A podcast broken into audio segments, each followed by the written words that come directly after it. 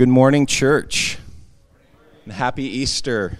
This is the most exciting day of the year as a Christian, and so happy to um, celebrate it with you. Uh, this morning, we're not going to take communion, and we're also not going to take an offering. So, uh, if you came this morning and you came to give, uh, there is our offering box out on the info station.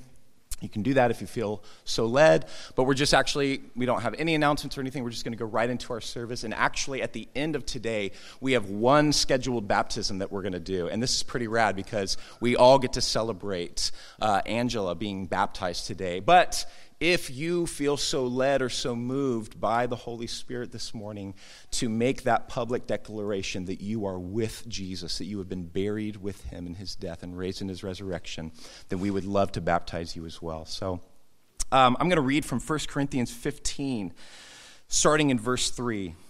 And I just want you to listen to what Paul talks about here because Paul is connecting something that is so familiar to us and maybe foreign to us at the same time. He's going to talk a lot about sleep. He's going to talk a lot about the grave. And he's going to talk about how these two connect with one another and what Jesus has done for us. And as some of you know, we've been doing a little series leading up to Easter on the symbols of Christ. So we looked at um, the, the water, the meal, the cross, and this morning we're going to look at the grave. And we want to look at it more as a liturgy. How can we practice resurrection every day? How can we be reminded of the victory of Christ in just the ordinary, mundane rhythms of our life? So listen to Paul this morning as we celebrate the resurrection of Jesus. He says this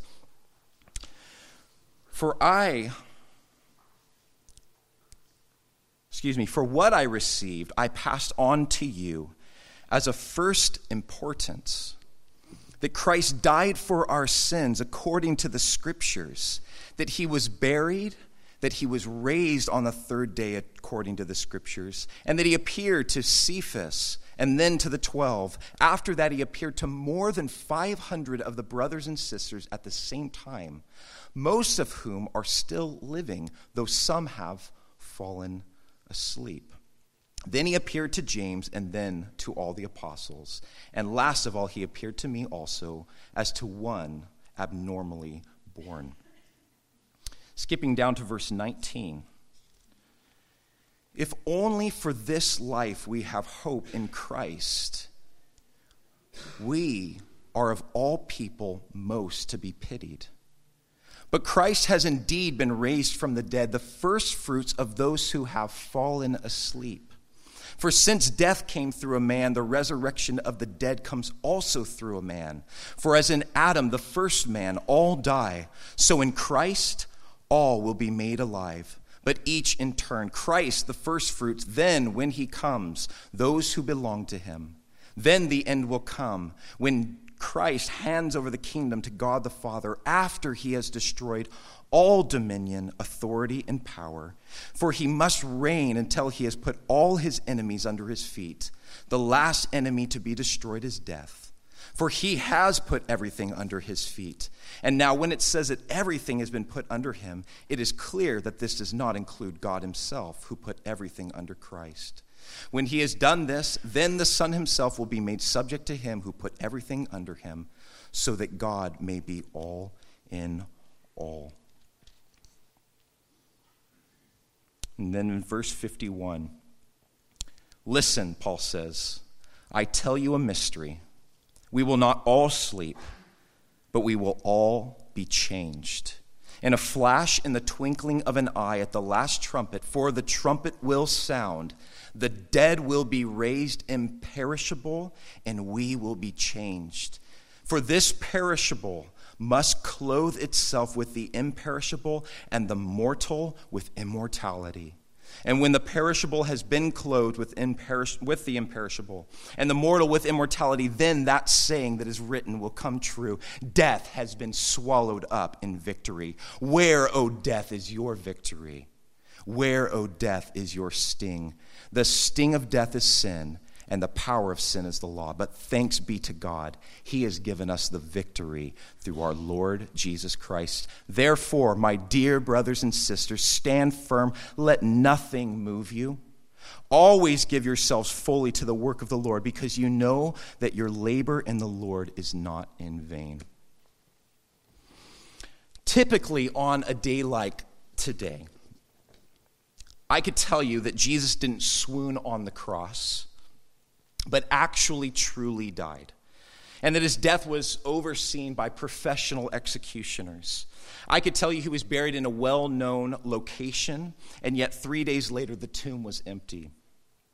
I could tell you that women were the first to see him risen from the dead, which brought no credit to the claim in those days because of the low role of women in that society. So, why mention the women at all? Because this is the way it all went down. I could tell you that 500 people saw the risen Jesus at one time. I could tell you that Jesus ate and drank, talked and walked with his closest friends and followers for 40 days after his resurrection. His appearance was not just a one time hallucination. I could tell you that Jesus' own family members who were skeptical of him thought he was out of his mind in his earthly ministry, accepted him as the Messiah, the promised deliverer, the Savior and King of the world after witnessing his resurrection. I could tell you that each of the apostles, excluding John, died horrific, gruesome deaths for their claim that Jesus and not Caesar was king of the world. I could tell you that people back then were not more gullible about these things than we are, that no one in the first century besides the Jews believed in resurrection or wanted it. Plato was the influencer of the day. They thought that the body was disgusting. They thought it was a prison for the soul. They couldn't wait to break out and be freed from this prison. They didn't want resurrection. The Greeks had a very low view of the body, a very low view of the afterlife, and yet the claim that Jesus rose from the dead and was king over all changed the world at the time. Now, when I think about these facts, and this is what we often talk about at Easter, like boom, boom, boom, boom, boom, boom, boom, this is what happened, this is what happened, this is what happened, and this is actually what the Bible records. But you know what? This is not told us, written down, waiting for us to dust it off once a year. Oh, yeah, the resurrection. Let's look at that again. I guess that's kind of important, right? No. Why is this written down for us? so that the Christian life would be one continual celebration and observance of the resurrection of Jesus Christ from the dead. That's why. The resurrection of Jesus is not just an event in history, it is that, absolutely, but it is a life to be lived. Christians are called, actually, the world is called and invited by God to practice resurrection. And so that's what we're going to talk about this morning. I love N.T. Wright. You guys know, if you come here often, I talk about N.T. Wright. Sometimes when I'm alone by myself, I call him by his first name, even. Um, but it, he says the message of Easter is that God's new world has been unveiled in Jesus Christ, and you are now invited to belong to it. We're invited now to live out that new life, that new world that is to come because of the resurrection of Jesus Christ. Now, what does it mean to practice resurrection? And I said this last year, but I think that this is really important to, it, to accept Jesus' victory over death as a living reality. That's what it is to practice resurrection. And I think that this is both calculated and also carefree. N.T. Wright, or Tom again, he says, Every act of love, every deed done in Christ and by the Holy Spirit, every work of true creativity, when we do justice, when we make peace, when we bring healing to families, when we resist temptation to selfishness, self fulfillment, when we seek and win true freedom, this is an earthly event in a long history of things that implement Jesus' own resurrection and anticipate the final new creation and act for the world as signpost of hope, which point back to the first resurrection and forward to the second.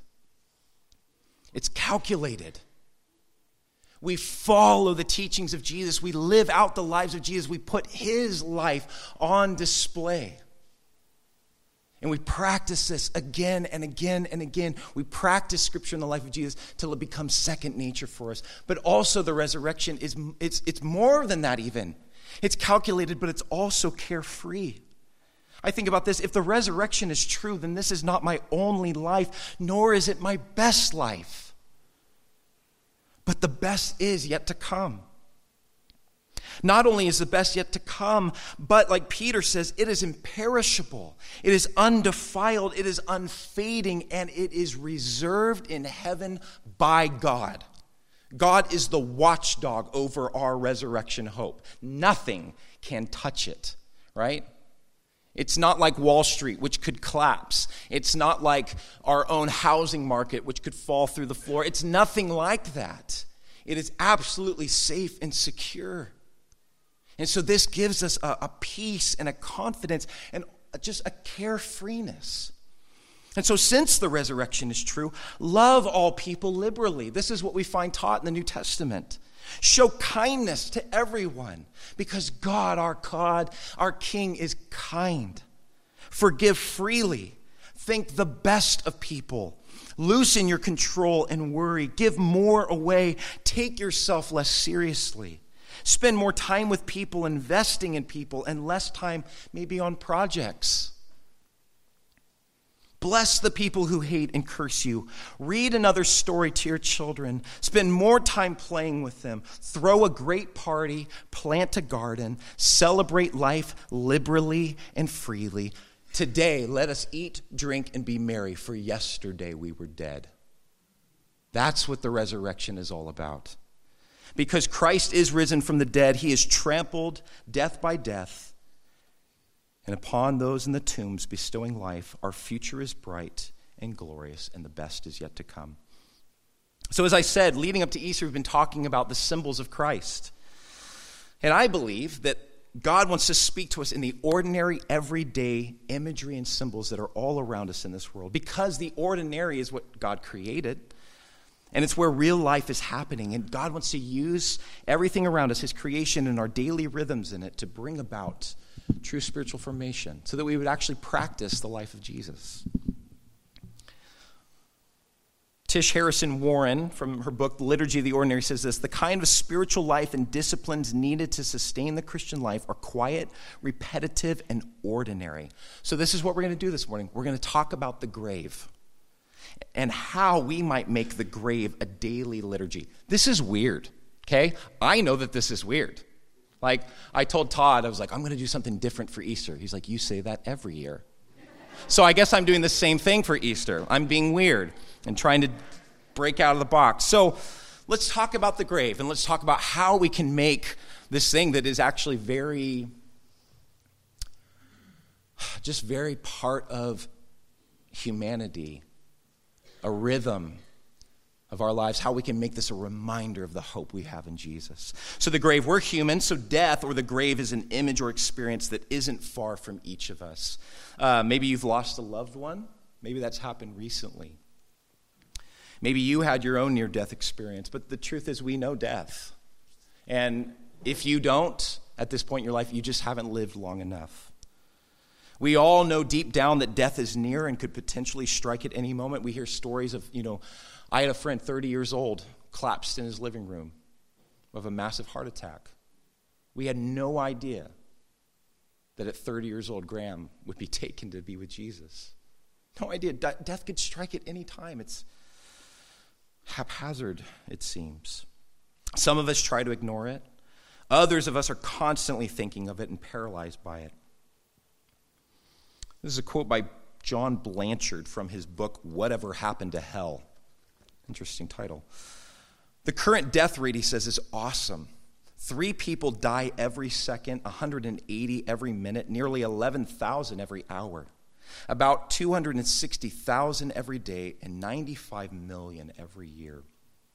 Death comes to young and old, rich and poor, good and bad, educated and ignorant, king and commoner the dynamic young businessman, the glamorous actress, the great athlete, the brilliant scientist, the television personality, the powerful politician.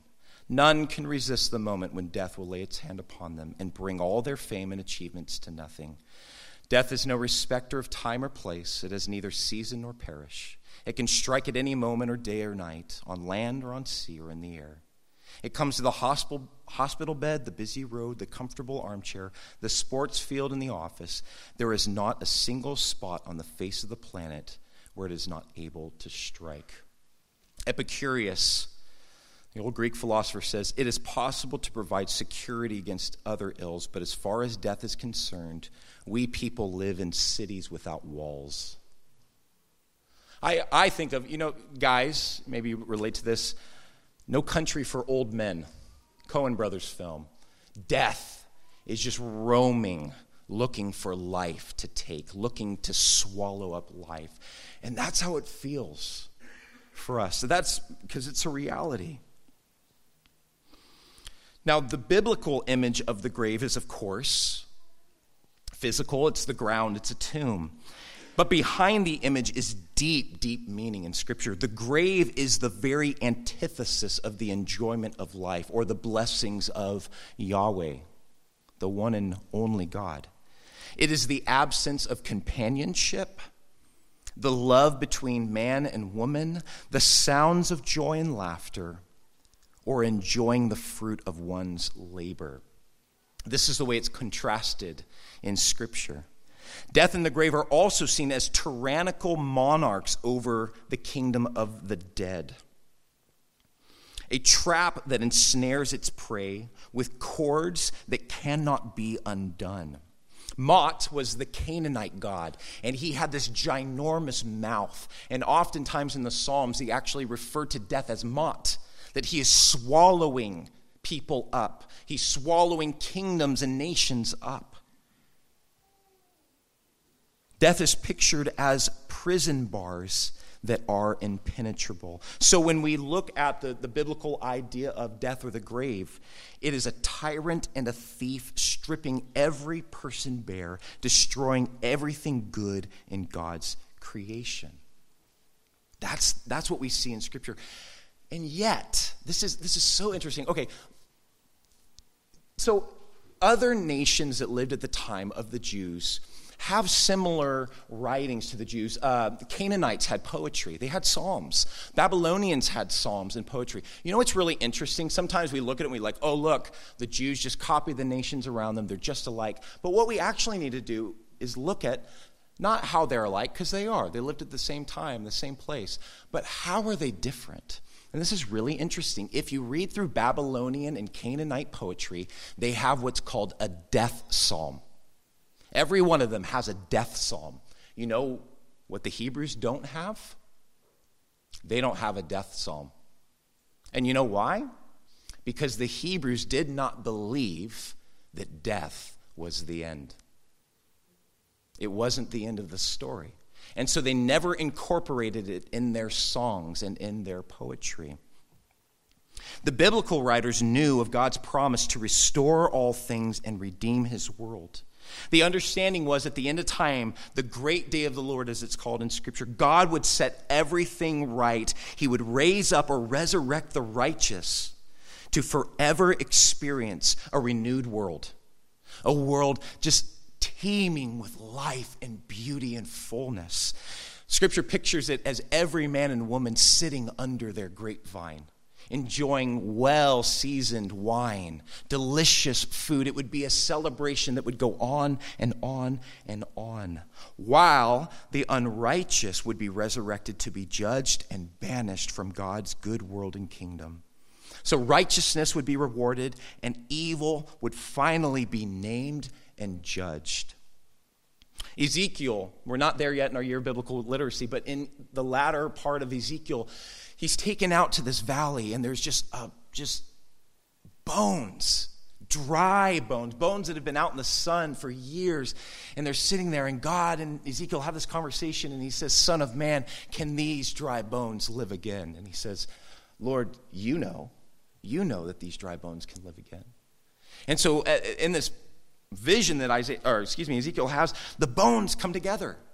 And then the, the ligaments and sinews and all this stuff start coming on the bodies, and then finally skin and every part. And so then all of a sudden you just have all of these bodies standing before Ezekiel. And the Jews took this as a picture of what God would do on the last day, that He would actually resurrect, that He would bring however you had been put in the ground. Maybe you burned, maybe your head was chopped off and it went missing. Bummer for you, right? Well, we have a God that's big enough, He can make all things new, He can bring it all back together. Interesting, the Jews also did not cremate because they believed that the body was like a seed to be put in the ground, waiting for resurrection. Anyway, Anyway, Isaiah 25 celebrates God's final victory over death. And this on this mountain the Lord of hosts will make for all people a feast of choice pieces, a feast of wines on the lees, of fat things full of marrow, of well refined wines on the lees. And he will destroy on this mountain the surface of the covering that has been cast over all people, and the veil that is spread over all nations. He Remember Mot, the Canaanite god? Well, Yahweh, it says, will swallow up death forever. And the Lord God will wipe away tears from all faces. The rebuke of his people will be wiped away. And he will take away from all the earth this brokenness, for the Lord has spoken. Now, one more, probably the most obvious Old Testament reference to resurrection is Daniel 12, 2 through 3. Listen to this. And many of those who sleep in the dust of the earth shall awake. Some to everlasting life, some to shame and everlasting contempt. Those who are wise shall shine like the brightness of the firmament, and those who turn many to righteous like the stars forever and ever. So in Scripture, death because they didn't have this death song, because they didn't believe that death was the end, death is often spoken of in terms of sleep. 1 Kings 2:10, David slept with his fathers. And this is the way the Jews would refer to death. It wasn't the end, it was like a sleep that they would be awoken from at the end of time. In biblical understanding, death, though still an enemy and a tragic interruption of earthly life, it is not the end. Now, let's just think about that for a minute. Death is sleep. It really is interesting how alike death and sleep are. Think about what keeps you when you sleep. I mean, I know scientists, you know, uh, neurologists look into this stuff and, you know, the, the rhythms of the brain when we sleep and all this. But, you know, when we really think about it, even behind the science, we're like, we don't actually know how our life is sustained through this. What keeps us when we sleep? Who holds you and sustains you? We display a lot of trust in sleep. There is incredible vulnerability in sleep. It, sleep involves a letting go of everything. It involves a suspension of our control over things. It is a sort of death to control, a death to autonomy. In one sense, we truly commit ourselves into the hand of God. Something. We trust ourselves into the sustaining care and power of a higher power. And miracle of all miracles, we awake and rise again. Only, I would say, by the sustaining power of God. And so I think, church, that there is a true liturgy here for us. Sleep is death. To be reminded when we lie ourselves down to sleep that it is the Lord who sustains us and it is the Lord who wakes us up again. And by Him and by Him alone, we live that new day. So hang on to that idea for a minute. So now we come to Jesus and Jesus' interaction with the grave. Now, it seems to me, just reading the Bible, by the first century, which is the time of Jesus, the Jews had all but forgotten this language of death is sleep for God's people. Why do I think that? Because Jesus uses it all the time, and people are like, What is wrong with you? They're dead. He's like, Oh, the little girl, she's just sleeping. And they're like, You jerk. How insensitive. Like, why would you say that? Even when Jesus is talking to his disciples about Lazarus, his dear friend, he's like, Oh, Lazarus is sleeping, but I go to wake him up. And the, the disciples are like, Well, Lord, if he's sleeping, he'll probably get better. And Jesus is like, Okay, guys, listen, he's dead. He's dead, okay?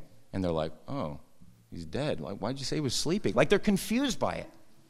But Jesus is actually using biblical language here. The Jews had forgotten, it seems, their great hope in the resurrection. The crowds laugh and jeer. Some get angry. How dare he be so insensitive? You guys know that story about Jairus? He's this man that comes to Jesus, and his daughter is sick, very sick, probably at the, the very door of death. And he comes to Jesus and he begs Jesus, you know, please, please come to my house. If you lay your hand on my daughter, she'll be healed. And so Jesus, he gets up and he starts moving that way. And as he's going, it says that the crowd just, just surrounded Jesus. If you've been if you've been to Israel, you see that these streets are very, very narrow in these cities. And you can imagine just somebody like Jesus who was healing the multitudes, teaching them, and ushering in the kingdom of God how those streets would be so crowded. And it says this is exactly what's happening. And so many people are kind of pawing at Jesus. And then all of a sudden it says that Jesus stops and he says, Hey, somebody touched me. And Peter's like, Yeah, no kidding. Everybody's touching you. What are you talking about? And Jesus is like, no, something, something different happened. I felt power go out of me. And then he finds that there's a woman who has had a flow of blood for 12 years, and it was her that reached out her hand. And she said, If I could only touch the hem of his garment, I will be healed. And she was healed that moment that she touched the hem of Jesus' garment. And Jesus, he takes time with her, bends down, he says, Woman, you have been cleansed, you have been healed, you've been forgiven. It's this crazy moment where, in, in the height of, of anxiety of this father, Jesus stops and has time for this woman who would have been an outcast at that time because of her uncleanness. But Jesus stops, he takes it slow. Anyway, Jesus comes to Jairus' house. And as he gets there, they have professional mourners in the family, and they, they're very good at mourning. Torn clothes, rough clothing, dirt, ashes on their heads, weeping, making their faces just contorted. They're bawling, and they even have musicians that just play dissonant chords. It's a cacophony.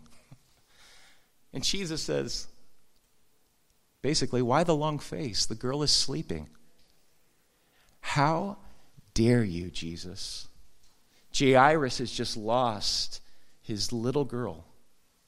How dare you say that? And so Jesus says, Put everybody out of here. Move them out of the house. And he takes Peter, James, and John, and he goes into the room with the little girl. And I'm going to read from the Jesus Storybook Bible. And there, lying in the corner, in the shadows, was a still little figure. Jesus sat on the bed and took her pale hand. Honey, he said, it is time to get up. And he reached down into death and gently brought the little girl back to life. The little girl woke up, rubbed her eyes as if she had just had a good night's sleep, and leapt out of bed. Jesus threw open the shutters, and sunlight flooded the dark room. Hungry? Jesus asked. She nodded. Jesus called to her family, Bring this little girl some breakfast. Jesus helped and healed many people like this. He made blind people see, He made deaf people hear, He made lame people walk. Because Jesus was making the sad things come untrue. He was mending God's broken world. This is what happens again and again in the life of Jesus. People die. Jesus says, No, they're only sleeping. The crowds mock and jeer, You insensitive jerk, what is wrong with you? And Jesus touches them in wonder of all wonders. They awake as though they were only sleeping and they go about their merry lives. You know, in the early church, there was an intentional shunning of the term death and the typical reaction to it because of the triumph of Jesus' resurrection. We need to rediscover that same intentional shunning of death. In Jesus, this is what the scripture would tell us death is nothing more than a nap from which the righteous will awaken to an endless day. For those who are in Jesus, the grave becomes a positive symbol and reminder of our ultimate hope. Yes, you will have to let go of everything. You will suspend all things, your grasp on power and all that you have built for your life. You will even have to let go of your autonomy and give yourself into the hands of God. Everything that you have will be removed, and only what cannot be shaken shall remain. And this is the message that if we have hope in Jesus, in his resurrection, we will not lose a thing. No, God will keep it by his sustaining power, and he will raise us up again. Why? Why? Why, why can God do this? How, is this? how does this happen? It happens because of what Jesus has done.